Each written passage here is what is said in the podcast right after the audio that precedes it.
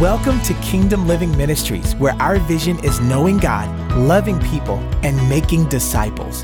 We trust this week's message will be a blessing to your life. Enjoy the teaching ministry of KLM. Let's open up in prayer. Father God, we uplift your name, we uphold your name. We magnify your name is sacred. And just thank you for this day, thank you for this time, thank you for this opportunity. And thank you for allowing me to speak to your people. I pray that your word is heard through my voice and it touches the hearts and the ears of your people. And let them be changed from this message. Let them take this message and apply it to their lives. I pray that you give me total recall of this message you want me to present, to allow me to give this clearly, and to make my tongue the pen of a ready writer, so I can give this message to your people. And may it bless your people, Father. And I thank you, and I pray that we continue to uplift KLM, Pastor Dwayne, Lady Courtney, and the Wright family, and everyone listening. Thank you, Father God. In Jesus' name, amen. So, okay. Usually when you see me, Brother Frank up here, I'm giving the exhortation of tithes and offerings. Well, the message this morning is on those same principles, but it's going to be an extended version of the exhortation over tithes and offerings. In the past, you may have heard me, I believe I spoke about what is the tithe and where's your heart at concerning offering. Well, the message today is on those same lines. So as I was studying for this, I realized, wow, this is like a part three to this. So this is a part three to that, and maybe later on I add on to a part four, because it's a whole lot of stuff in here. And I just wanted to focus on a couple of main points. So the title of today is Store Up Treasure. And if I say store up treasure, yeah, store up treasure. Because this reminded me as a couple months ago, I'm not gonna do a long story, but before me and my wife got married, she had her own apartment, I had my own apartment, we got married, and we bought all our stuff together to the same apartment that we was in. But it all fit, it was all in there. And then later on, we had to move to a smaller apartment, much smaller apartment. And we had a baby on the way. So all of our valuables, all the extra stuff we had, we couldn't fit there, so we had to put it into storage. And while I was in the storage, we're paying every month just to hold our valuables. Then at the time, we got another child and we was able to move to a bigger place, and we was able to go back to the storage and get our valuables out of there. When we did that, it was sort of like finding treasure, because Angel was, she said, wow, I was looking for this dress all this time, and here it is in storage. I was looking to wear this, so I was looking for this, and it was in storage. And even me, I was the same way. I said, oh, wow, these DVDs, I haven't seen these movies in a while, and I'm digging through my crates of records, and I'm finding all these songs that I wanted to play. So it was like we was discovering our own treasure again, even though they was ours. And I just bring that up because those are our earthly treasures we had. But as I said before, we want to store treasure, and I mean store up heavenly treasure. And you're saying, store up heavenly treasure? How can we even store up heavenly treasure? Well, it's very, very simple. Through our giving, as we honor God with our money, tithes, offerings, sowing seed, things of that nature. That is how you can store treasure in heaven. Okay, so, but Brother Frank, why should I even store treasure in heaven? It's heaven. Well, first of all, we all have to get rid of this YOLO mentality. You're going to live again, except you have a choice where you want to live. And so what I'm saying is the reason why you want to store treasure in heaven, because number one, it'll help build your faith. It'll build your faith, and it'll also, as you're doing that, as far as your giving, it'll help you in your giving. And listen, check this out. Now, I'm going to use a broad stroke with this, so don't get mad at me if I'm not using exact numbers. But let's say you start working at the age of 18 and you retire at 65. That's 47 years that you're working to, dare I say, accumulate wealth. I'm talking to the average person, so for all you other people that says, no, I'm gonna retire at 30, no, I'm just talking average American. 18 to 65, that's about 47 years of working. And then let's say you live till you're 85. So you work for 47 years so you can spend 20 years off of what you was accumulating for wealth, okay?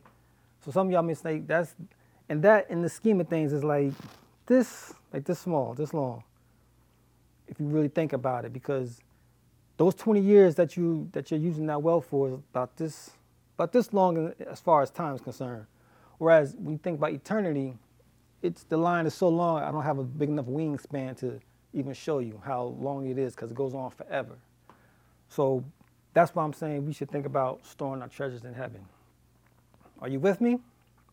Okay, now let's get to this. Usually when I come up here for tithes and offerings, I say, let's go to 2 Corinthians 9:6. So let's do that. And I'm gonna quickly read this. Well, not quickly read it, but I'm gonna read this out of the, that's my pen, that's okay. I'm gonna read this out of King James Version, 2 Corinthians 6. Look what it says. But this I say, he which soweth sparingly shall reap also sparingly, and he which soweth bountifully shall reap also bountifully. Every man according as he purpose in his heart, so let him give, not grudgingly or of necessity, for God loveth a cheerful giver. Now I've said that a lot, and you've heard me say it a lot, and I've described it a lot, and you probably haven't memorized by now. But what does that mean? I'm going to piggyback on something. I might have spoke about this before, so I'm going to rehash it because you need to understand this, need to learn this, know this. God doesn't want us to give grudgingly, because grudgingly it's an ill will, it's a resentment. It's basically, as it comes to your giving, your heart wants to give, but your hand says no. Or your hand wants to give and your heart says no. So there's a tug of war going on. And some people, you hear some people take grudges to the grave or what have you. That's because they never resolve some issue or they don't trust the person they had this issue with. And so they just get along with the person, but they really don't trust them or what have you. And same thing with this. Sometimes we really don't want to give, but someone nudges us and pushes us along and we give. God says don't give like that. He also says don't give out of necessity. So don't give this morning because you need a need later on this week. God says don't give, like don't do that, and I'll explain why in a second.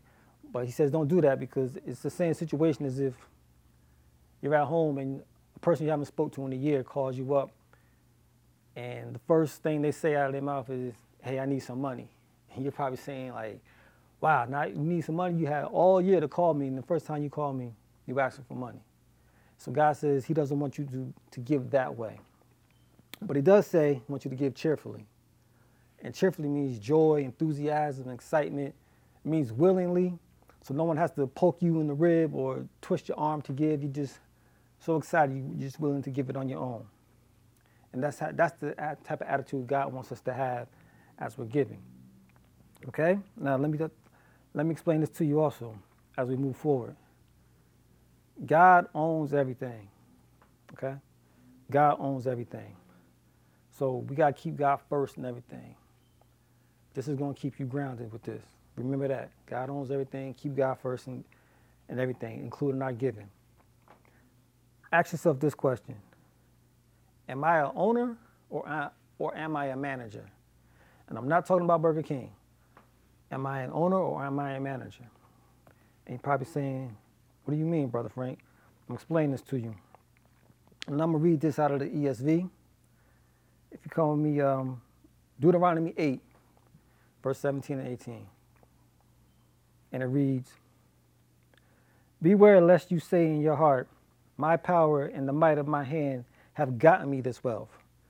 You shall remember the Lord your God, for it is he who gives you power to get wealth, that he may confirm his covenant that he swore to your fathers as it is this day. And if you forget the Lord your God and go after other gods and serve them and worship them, I solemnly warn you today that you will surely perish." Yeah. So that's Deuteronomy 8 and 7, verse 17, 18. I think I went to 19, but you understand God owns everything. You didn't get this wealth on your own. It was God who gave you the power to do so and the ability to do so. Remember that. Also remember this, even in 1 Chronicles 29, verses 11 to 14. I'm going to read this to you. You got to get this. It says, "Yours, O Lord, is the greatness and the power and the glory and the victory and the majesty, for all that is in the heavens and in the earth is yours. Yours is the kingdom, O Lord, and you are exalted as head above all. Both riches and honor come from you, and you rule over all. In your hand are power and might, and in your hand it is to make great and to give strength to all. And now we thank you, our God, and praise your glorious name." So, in short, everything is God. As you see, for riches and honor come from him. So when I ask you, are we an owner or a manager? We are managers. And God owns the wealth, and we manage it. So remember that as we're talking about storing up this treasure and then not giving, because we don't own, what we think we own is really God's. So let's continue on. Now remember I just said about the necessity, don't give out of necessity. Well, let's look at this in Matthew 6, 31. Okay? I'll read that out of the King James. I'm sorry, I don't mean to go back and forth between King James and ESV, but sometimes it's both from the Bible, so it all makes sense. Here we go. Okay. What I said, Matthew 6, 31. Listen to this. "Therefore take no thought, saying, what shall we eat, or what shall we drink, or wherewithal shall we be clothed? For after all these things do the Gentiles seek. For your heavenly Father knoweth that you have need of all these things. But seek ye first the kingdom of God and his righteousness, and these things shall be added unto you." Okay. Now we can get down into it, because everything else before that was my long intro. Right here, God already knows what we need. And God, He grants the desires of our hearts.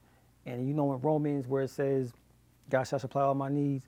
God knows all your needs, okay? But what he's saying in here is, I'm going to add some things to you. So if you want some things added to you, there's certain things you have to do. Now, let me say this.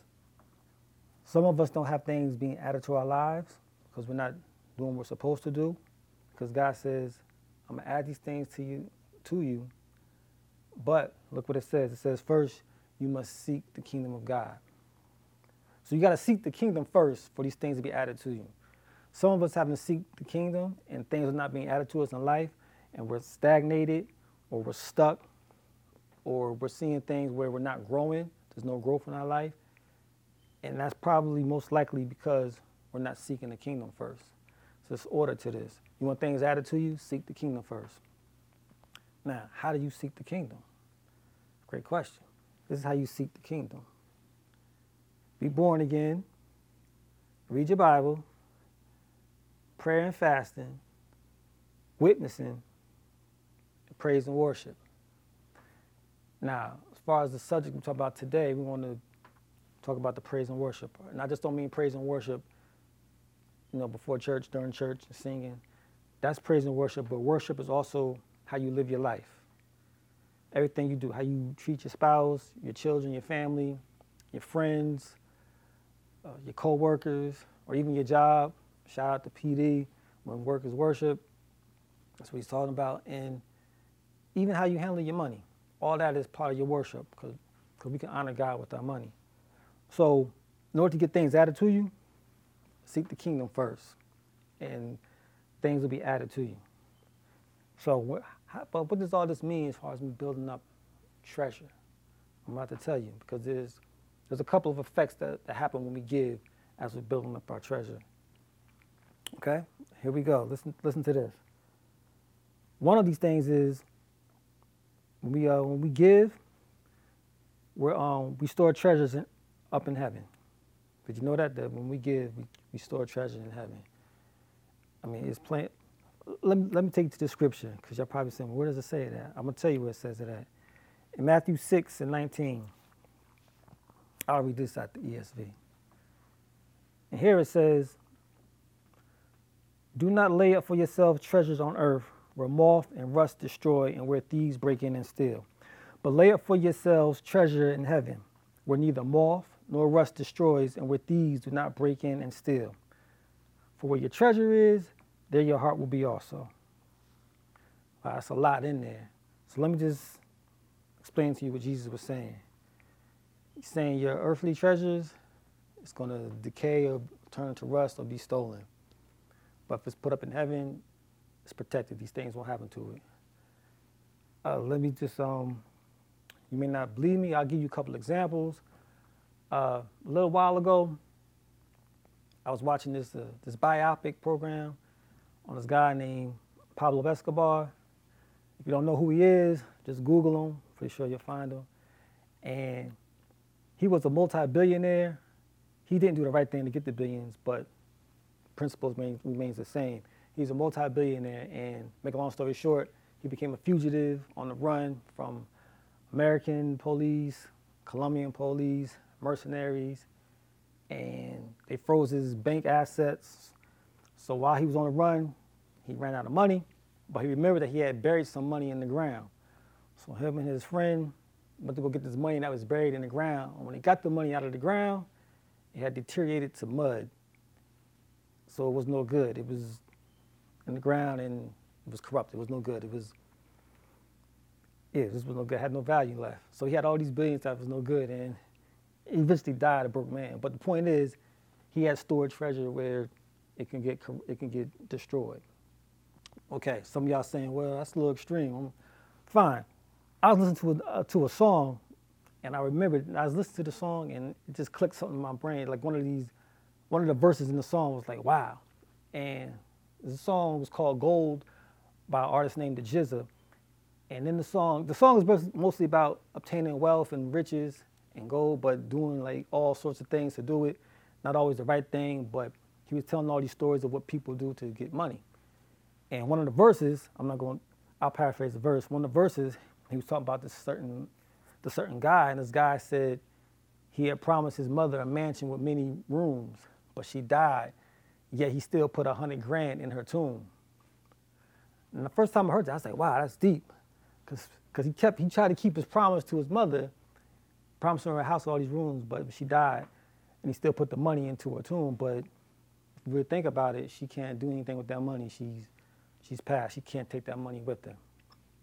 And not to offend anybody and not call anybody out, but we do that too at funerals. We dress our loved ones up in their jewelry, whether it's chains or rings or what have you. Nothing wrong with that. I'm not trying to talk about anybody, but you do realize they can't take that with them when they go. And we're not the first ones to do that. If you know anything about history, Egyptians did that most famously. A lot of the pharaohs, they were buried in their tombs and in their pyramids with all their wealth and riches, their gold, their silver, diamonds, rubies, scarabs, all these things, tools, pottery. They were buried with all these things because in their minds, they said when they get to the afterlife, they still want to have their wealth with them so they could live luxurious and comfortable just as they lived here. But what happened with that situation? Tomb raiders, right? People came in and they stole all the stuff out of these tombs. And just like Jesus said, thieves come in and steal. So that doesn't work either, as you can clearly see. Now you may think, well, that's not me either. I put my money in the bank. Okay, you put your money in the bank, but you do realize that stock markets crash, banks collapse, banks get robbed. Even if you put your money into a safe in the wall behind the picture, guess what? People can break in and crack your safe open and take your money that way. I don't care if you put your money in online, whatever new means there is. There's computer hackers who can hack into your identity, steal your identity, or hack into your account and steal your money. So, but I'm not saying not to put your money in the bank. Put your money in the bank, please do that. But the point is, Jesus is saying, all these places where you try to store your treasure on earth, it could go to rust, It can be destroyed by moths. It can be stolen. If you put up in heaven, you store your treasure in heaven, none of these things will happen to it. It's protected, it's safe. And there's another part in that verse, we're going to move on. There's another part in that verse where it says, where your treasure is, your heart is, will be also. That's very deep. Listen to this. I could tell you what you love and where your heart is just if I checked your receipts by what you spend your money on. Okay? Now, sometimes our treasure is not always money. Sometimes some people say their treasure is their children. And we put a lot of money into our children, right? We got to feed them. We got to clothe them, take them to doctors, prepare them for college, all that, and prepare them with the sports and other things, other activities. But it's okay, but because they're our treasure, we put money into them. There's nothing wrong with doing that. And some of us, we about to learn economics 101. Some of us even look at our homes, our house, as a treasure. Because we buy the house, you can buy the house for a certain price, renovate it, remodel it, flip it, if you will, and sell it for a profit. Okay, this is your treasure. And you can do these things with your home, and you can even do this, let's say you can get old and you want to retire, you sell your house, and then for a bigger profit and move or go somewhere else and retire. Okay, that's one benefit you can get from having your house as a treasure. Or you can even, what a lot of people do, give your house to your children, or your grandchildren, or your great-grandchildren, right? A good father leaves an inheritance for his children. You see how this all adds up? You can't take the house with you, but you can leave it for your family, okay? And also, a situation I witnessed when it comes to having your house as your treasure is that I had grandparents, and their house was, I call it the Grand Central Station because everybody's always over there. Relatives, aunts, cousins, even friends in the neighborhood, everybody's always there. And that was pretty cool because in the end, when my grandparents transitioned to be with the Lord, there's always somebody around. It was never a case of them being found in a rocking chair 2 weeks after they died. There's always people there. Not to sound all doom and gloom, but I'm saying when you have your house as your treasure, it can pay off for you later on.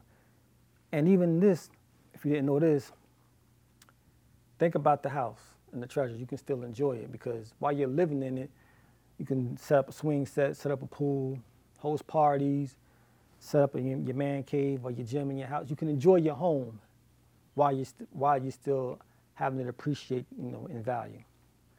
So, and there's nothing wrong with that. Nothing wrong with that at all. But here's the key. God says, have that same energy when you bring things to me, things of God, when you're doing your sowing, when you're giving, when you bring the tithe, have that same energy and do that first. And like I said, things will be added to you.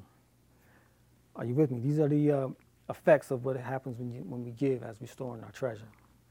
Also, another point is it pleases God when we prosper. Okay? It pleases God when we prosper. 3 John, verse 2. And I said it before, where it says, Beloved, above all things, I wish that you may prosper and be in health as your soul prospers. So God, he wants us to prosper, and he wants us to prosper in all those three areas, finance, health, and in our soul. And with that being, say with your health, yeah, he wants you to be healthy, and your soul, he wants you to grow in revelation. So that's where you get that inner witness, and now you have you have more godly ideas and godly revelations to think on. And also, if you come with me to Psalms 35 and 27, I can read that to you. I'm in the King James Version. Psalms 35 and 27 says, Let them shout for joy and be glad that favor my righteous cause. Yea, let them say continually, Let the Lord be magnified. With have pleasure in the prosperity of a servant. We're a servant. And right here it says he has pleasure in our prosperity. So when we're prospering, it pleases God. So understand this. No matter how bad you want to be blessed, God wants to bless you more than you want to be blessed. Pastor Dwayne says this all the time. You can't outgive God when it comes to giving, because he wants to give more. So one way to please God is to allow him to prosper us. Okay? And another point of the effects of giving as we store up treasure is that it opens the windows of heaven. And I'll read that to you. You know what? I'm going to do that since I'm already in the book, I'll do that in King James as well. Malachi 3:8. Familiar passage. I'm pretty sure you heard me say it before. Let's go to it. Will a man rob God? Yet ye have robbed me. But ye say, wherein have we robbed thee? In your tithes and offering. Ye are cursed with a curse, for ye have robbed me, even this whole nation. Bring ye all the tithes into the storehouse, that there may be meat in mine house. And prove me now herewith, saith the Lord of hosts, if I will not open you the windows of heaven and pour you out a blessing, that there shall not be room enough to receive it. There's a lot in there, but let me break it down to you. We don't want to rob God. And he says when you rob God, because you take him what belongs to him. So when you rob God, not only taking what belongs to him, but you're also robbing him of the opportunity to bless us, or to bless you. So you don't want to do that. And so you're messing up your own blessing when you're robbing God. And also when it comes to speaking of these windows of heaven being opened up, I've said this before, I'll reiterate this or remind you that God already has blessings for us. But what it does is when we bring our tithes open up these windows of heaven, and our offerings determine how much of the blessing is going to flow out. But some of us are only giving offerings and not tithing. Therefore, we got all these blessings waiting to come to us. But because we're not tithing, we're not opening up the window to allow those blessings to flow through. Or vice versa, some of us are just tithing and not giving and not offering. So the windows are open, but nothing is coming out because we're not offering anything to God. And God is a multiplier of the sower. He'll multiply what we give to him. So if you give him zero, zero times zero is zero. You get math 101 in this too. So you won't be able to do both those things. But understand, you don't pay for blessings. Everything belongs to God. We're honoring God with our finances. Okay? So now let me ask you this question, because you're probably asking yourself this question. Is there really joy in giving and storing up treasure? Remember, God loves a cheerful giver. And I'm going to tell you, yes, there is. Yes, it is. Where there's no joy, it could lead to other things. I don't want to get ahead of myself. But let us speak on this joy, because you could have this joy in your giving. And this is going to help you immensely once you figure this out. We're talking about having joy in our giving. And I'll read this out of the ESV. Come with me to Matthew 13:44. And I'm going to read this to you. Check this out. The kingdom of heaven is like treasure hidden in a field, which a man found and covered up. Then in his joy, he goes and sells all that he has and buys that field. Okay, what is that saying? Understand this. This treasure is heaven. It's a metaphor for heaven, okay? And Jesus is saying the guy came by and he found this treasure and became so overjoyed that he found the treasure that he took his own possessions and sold it so he could buy the land where the treasure was at. That's how excited he was. That's how much joy he had in finding this treasure. Now, it's important to note where this treasure was found. This treasure wasn't found in a desert. It wasn't found in Iceland. It wasn't found underwater or in a cave or in some uninhabitable jungle. This treasure was found in a field. And we know that from a field, you can yield a harvest. You can reap a harvest from a field. That's very important, because now that this man owns this field now, since he sold what he had and took that money and bought the field, he now has access to the treasure that's in the field. And the treasure that's in the field is worth more than what he paid for that field. What does this have to do with us and our giving? Remember, Jesus said this treasure is like heaven. And as before, we said, seek the kingdom of heaven. So if you want access to the things of heaven, seek the kingdom. So the field represents you seeking the kingdom of heaven. And the treasure is actual heaven. So now you always have access to it. So when you have that type of joy and excitement, it shouldn't, like this man, it didn't bother him to sell his possessions and buy the land. So it should not bother you to give when it comes to things of the kingdom of heaven as far as storing your treasure. So you should be excited. It's the type of joy you should exuberate when giving. Is everybody with me? Okay, all right. So I hope that makes sense to you. Amen. And so it's the same concept when people strike oil. People strike oil, they don't buy the well, they buy the land. So you have to think about how excited you are when you discover heaven and things of heaven. Okay? And this is part of giving and storing your treasure. This is making sense. I need some people to nod their heads. Amen? Okay. Now, like I said, this is the type of joy we should have as we're giving to God, as we're sowing into God and bringing our tithes to God. We should have this type of joy and excitement. But without this joy, guess what? It can lead to sorrow, because the opposite of joy is sadness and sorrow. So, and you don't want to have that type of sorrow.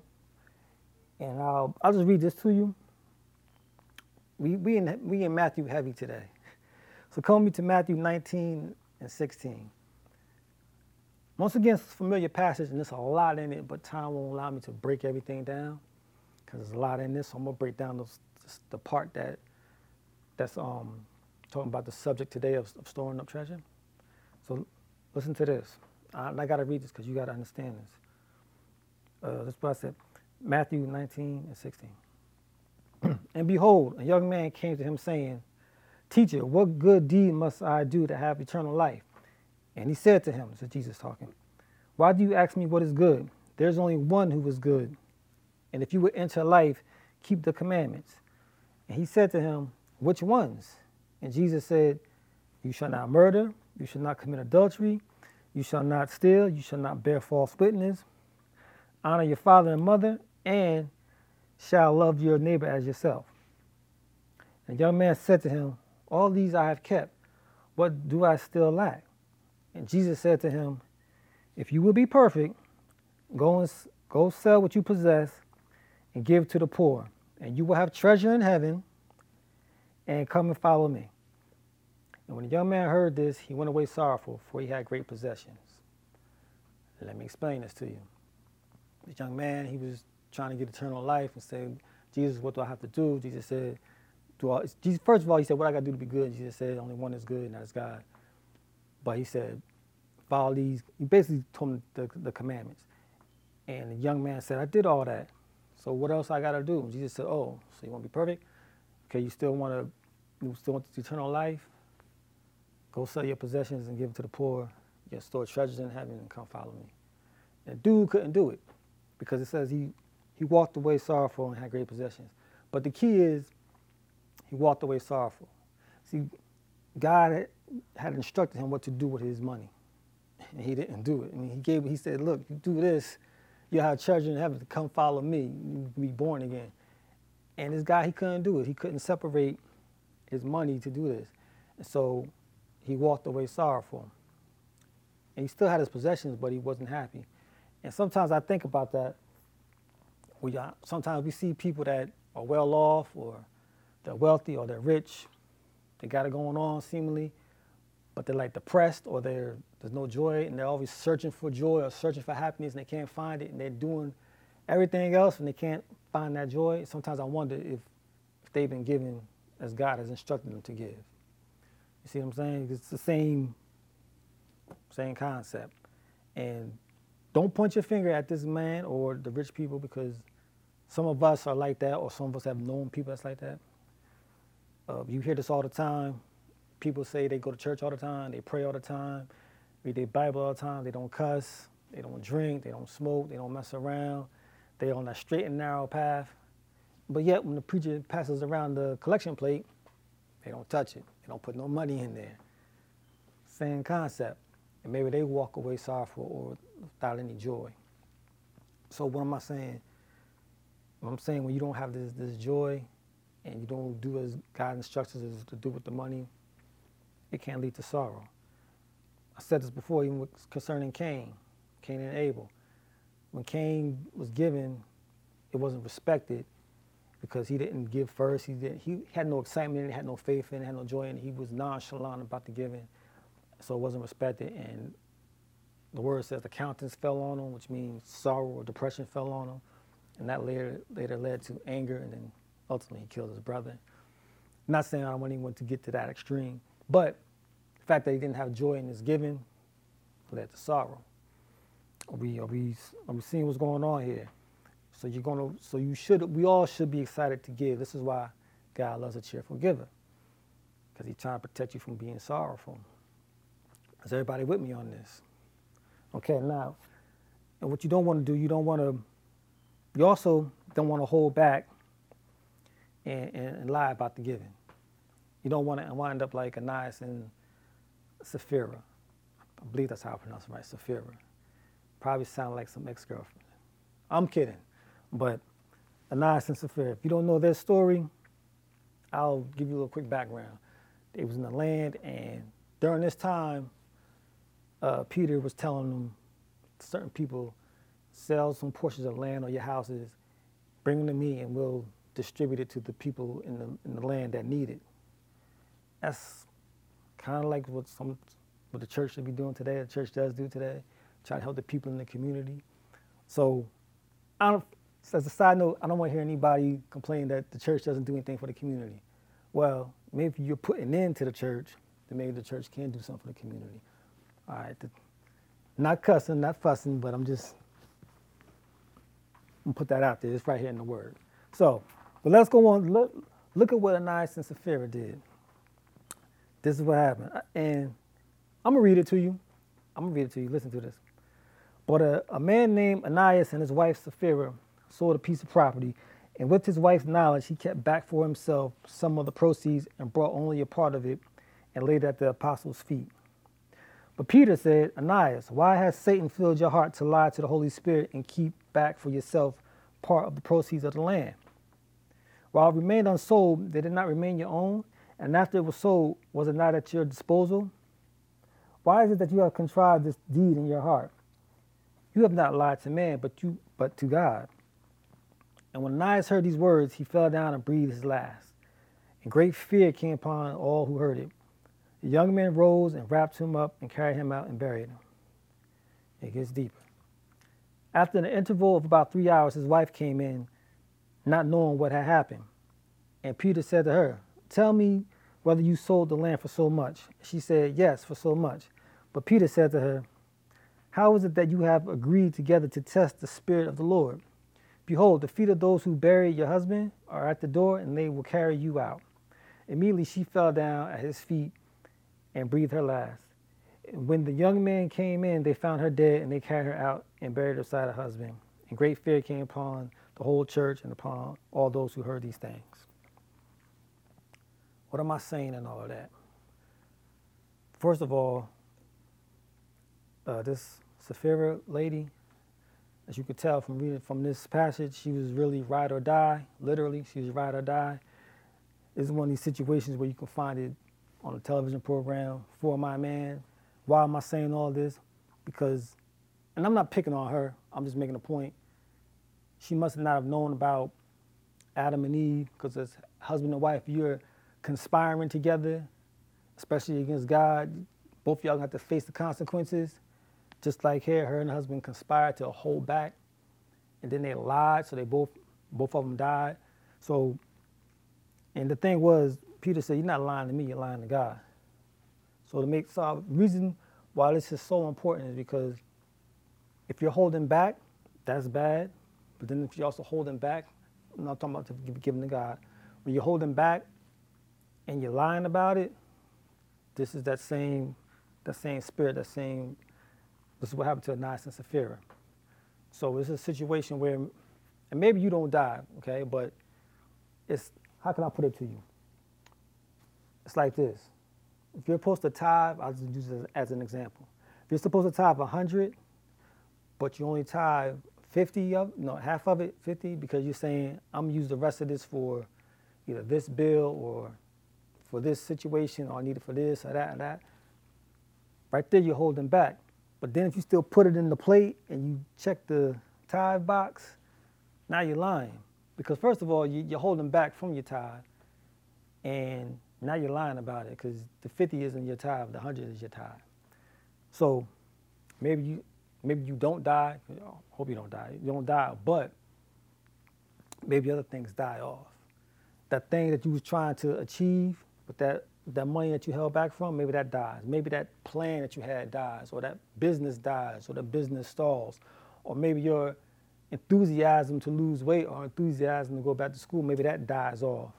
Or just maybe you were trying to have some debt cancellation, and the whole process of your debt cancellation, that dies. So the very thing that God is trying to bless you with, you kill it off because you're holding back and you're lying about it. That's part of also the misled intentions, bad intentions to do with it. But when you have that type of joy that you're supposed to have, like the man who found the treasure in the field, you're so excited. You're not going to hold back. You're going to give what God tells you to give. You're going to bring to God what God tells you to bring. Are we all on the same page here? Okay? Listen to this. And I'm going to talk about, this right here is going to mess you up, mess me up. I'm almost done, but you need to listen to this. As far as tithes and offering, we give offerings, but we bring the tithe. See, the tithe, it belongs to God already. It's already his. So we can't give something that's not ours. So we can't give a tithe because it's not ours. That's why we bring the tithe. You understand that? That's going to help you as far as your tithe offering and sowing seed. We doing all this with the being the joyful person, having the joyful spirit, because we're honoring God and we're storing treasure in heaven. So listen to this. We can cheerfully bring tithes, give offerings, and sow seed. And I'm almost done. I got one more. I know I got a lot of scriptures, but you got to get this. Come with me to 2 Corinthians 4:17. Here it says, for this light momentary technology. For this light momentary affliction is preparing for us an eternal weight of glory beyond all comparison. As we look not to the things that are seen, but to the things that are unseen. For the things that are seen are transient, but the things that are unseen are eternal. Okay? Even the saints of old used to sing a song, hold to God's unchanging hand. Hold to God's unchanging hand. Build your hopes on things eternal. Hold to God's unchanging hand. I hope y'all was not expecting me to sing that. That's what the praise and worship team is for. But the principle in that song is true. Build your hopes on things eternal. So while we're here prospering on earth, we can store treasure in heaven at the same time. And I'll leave you with this. Treasure on earth is temporary, but treasure in heaven is eternal. Glory to his word. Father God, thank you for this message. Thank you for allowing me to deliver this message to your people. I pray that it was blessed and filled. I pray they come to know you. In Jesus' name, amen. That concludes this week's message, and thank you very much for listening. For more information about Kingdom Living Ministries, please call us at 732-324-2200 or visit our website at kingdomlivingnj.org. Also, you can write to us by mail at P.O. Box 519, Rancocas, New Jersey, 08073. And lastly, if you would like to partner with this ministry through your prayers or financial support, contact us via email at partners@kingdomlivingnj.org. Our prayer is that this message has encouraged you to live out the kingdom of God daily in your life by your obedience to His Word. God bless you.